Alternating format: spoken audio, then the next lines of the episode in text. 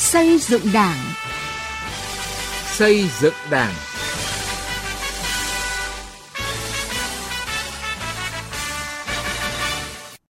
Kính chào quý vị và các bạn. Chương trình xây dựng Đảng hôm nay có những nội dung sau.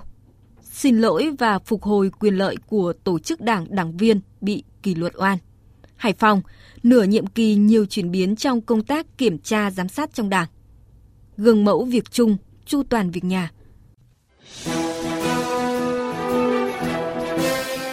Từ nghị quyết đến cuộc sống.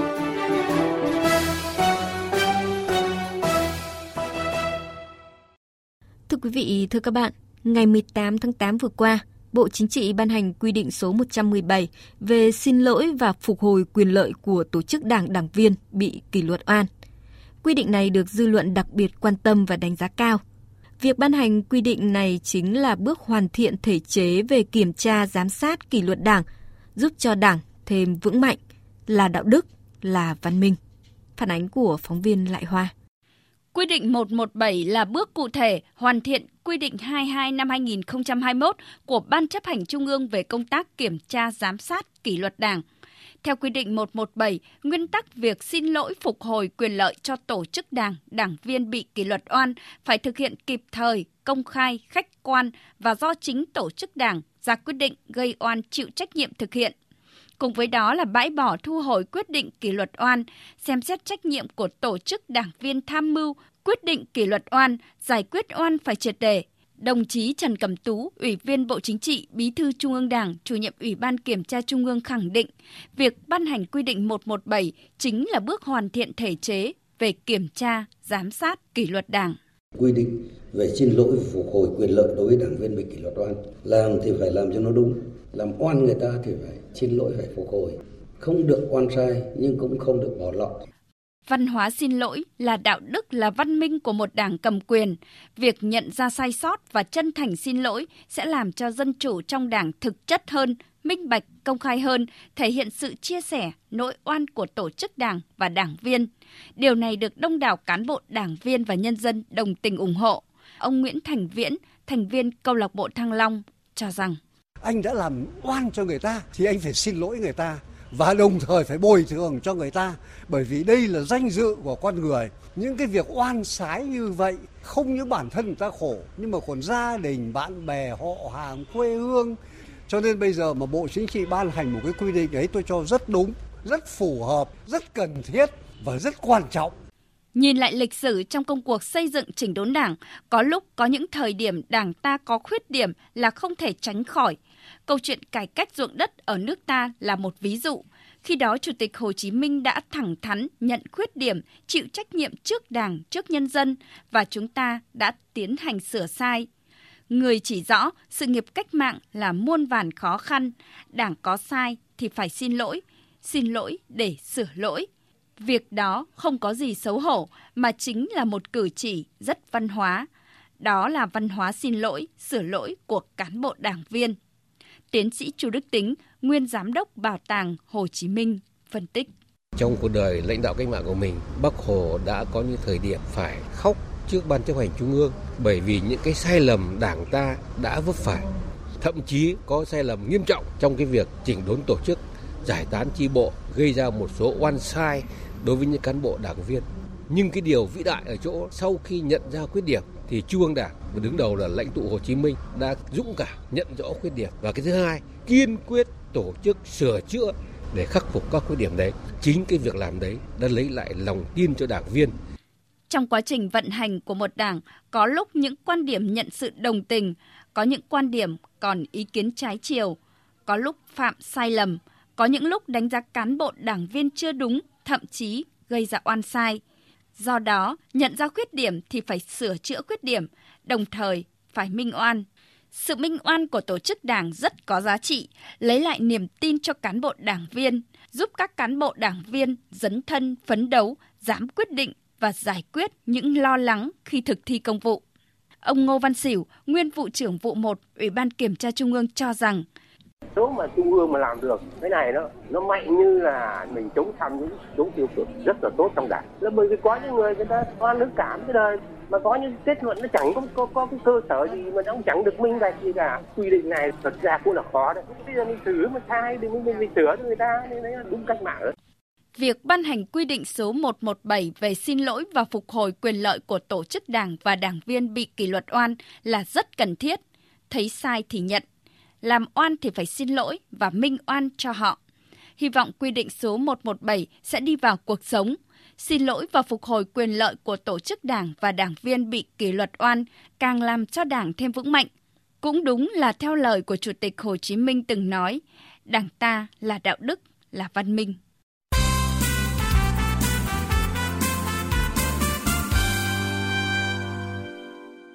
Thưa quý vị và các bạn, xác định công tác kiểm tra, giám sát và thi hành kỷ luật đảng là nhiệm vụ quan trọng, góp phần xây dựng đảng trong sạch vững mạnh. Từ đầu nhiệm kỳ Đại hội Đảng Bộ thành phố Hải Phòng lần thứ 16 đến nay, cấp ủy tổ chức đảng, Ủy ban kiểm tra các cấp trong Đảng bộ thành phố Hải Phòng đã chú trọng triển khai thực hiện công tác này.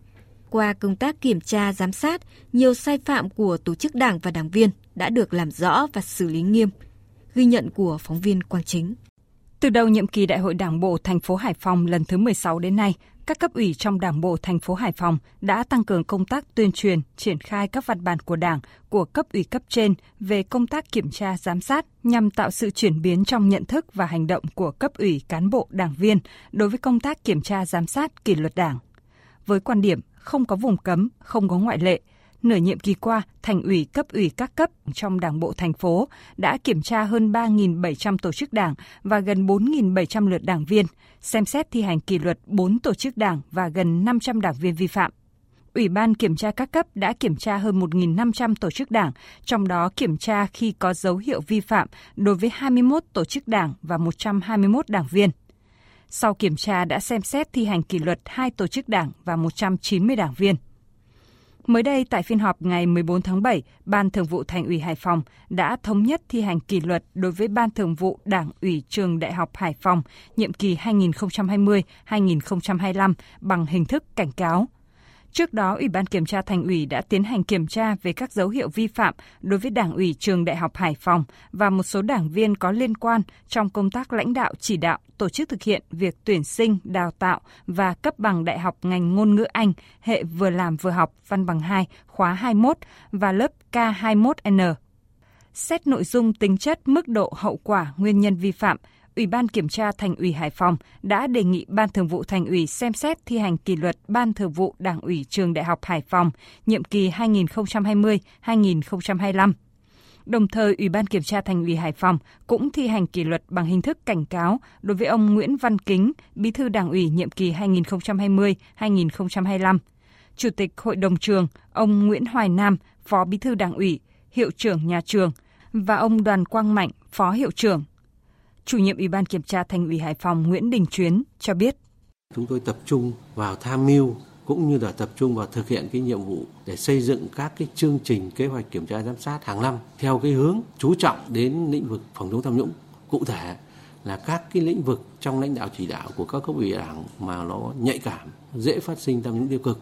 Cái thứ hai là tăng cường cái giám sát đối với cán bộ đảng viên, đặc biệt là cấp ủy viên và người đứng đầu trong công tác lãnh đạo chỉ đạo thực hiện các nhiệm vụ cấp trên giao để sớm phát hiện phòng ngừa các cái khuyết điểm hạn chế và trong quá trình kiểm tra giám sát nếu xét thấy có những vi phạm thì phải tham mưu đồng thời là thực hiện xem xét để kỷ luật xử lý nghiêm bám sát các quy định của Đảng, các nghị quyết đề án của Thành ủy, cấp ủy, Ủy ban kiểm tra các đảng bộ trực thuộc Thành ủy Hải Phòng đã nỗ lực thực hiện hiệu quả nhiệm vụ kiểm tra giám sát. Bí thư quận ủy Đồ Sơn Bùi Thị Hồng Vân cho biết, từ đầu nhiệm kỳ Đại hội Đảng bộ quận lần thứ 25 đến nay, Ban Thường vụ quận ủy đã chỉ đạo Ủy ban kiểm tra quận ủy, cấp ủy cơ sở xem xét kỷ luật đối với hai tổ chức đảng, 32 đảng viên, trong đó có 10 trường hợp phải chịu hình thức kỷ luật cao nhất là khai trừ khỏi đảng. Thực hiện tốt công tác kiểm tra giám sát trong nửa nhiệm kỳ qua của quận Đồ Sơn thì đã góp phần ngăn chặn phòng ngừa được các thiếu sót khuyết điểm, không để các khuyết điểm trở thành vi phạm, vi phạm nhỏ trở thành vi phạm lớn vi phạm của một người trở thành vi phạm của nhiều người. À, đồng thời là qua kiểm tra giám sát để giúp các tổ chức đảng thấy rõ trách nhiệm của mình và rút ra các bài học trong việc quản lý, giáo dục đảng viên. Tại Đảng bộ quận Hải An, qua kiểm tra 160 tổ chức đảng, 51 đảng viên trong nửa nhiệm kỳ qua, các cấp ủy và Ủy ban kiểm tra quận ủy đã thi hành kỷ luật 23 đảng viên. Theo Phó Bí thư Thường trực quận ủy Hải An, Nguyễn Anh Tuấn, nội dung công tác kiểm tra tập trung vào các lĩnh vực như việc thực hiện quy chế dân chủ ở cơ sở, việc lãnh đạo chỉ đạo công tác thu chi ngân sách, quản lý đất đai xây dựng, việc thực hiện chỉ thị nghị quyết của cấp ủy cấp trên, duy trì nền nếp sinh hoạt đảng của cấp ủy người đứng đầu đơn vị địa phương. Bám sát chỉ đạo của Trung ương các cái chương trình kiểm tra giám sát toàn khóa và hàng năm của thành ủy, quận ủy cũng xây dựng cái chương trình kiểm tra giám sát theo đúng cái tinh thần kiểm tra thì có trọng tâm trọng điểm, giám sát thì mở rộng. Chúng tôi chỉ đạo tập trung vào các cái lĩnh vực mà nhạy cảm, các cái lĩnh vực có bức xúc, có dư luận trong nhân dân như là về đầu tư công, tài chính, quản lý đất đai, về việc thực hiện chức trách nhiệm vụ của cán bộ đảng viên để phòng ngừa từ sớm từ xa các cái vi phạm có thể xảy ra theo đúng tinh thần chỉ đạo là không để những cái vi phạm nhỏ tích tụ thành các cái sai phạm lớn. Kết quả công tác kiểm tra giám sát của cấp ủy Ủy ban kiểm tra các cấp ở Hải Phòng cho thấy, kiểm tra giám sát đã đi đôi với việc xử lý kịp thời nghiêm minh các tổ chức đảng, đảng viên vi phạm, không có vùng cấm, không có ngoại lệ. Với phương châm phòng ngừa từ sớm từ xa, chương trình kiểm tra giám sát tiếp tục được Thành ủy Hải Phòng tập trung vào công tác xây dựng chỉnh đốn đảng và trách nhiệm nêu gương của cán bộ đảng viên, nhất là người đứng đầu cấp ủy, chính quyền, cơ quan, đơn vị, thực hiện công khai theo quy định kết quả kiểm tra, giám sát và kỷ luật đối với tổ chức đảng, cán bộ đảng viên có vi phạm. Qua đó nhằm siết chặt kỷ luật, kỷ cương của Đảng, xây dựng Đảng bộ thành phố ngày càng trong sạch, vững mạnh. Học tập và làm theo bác.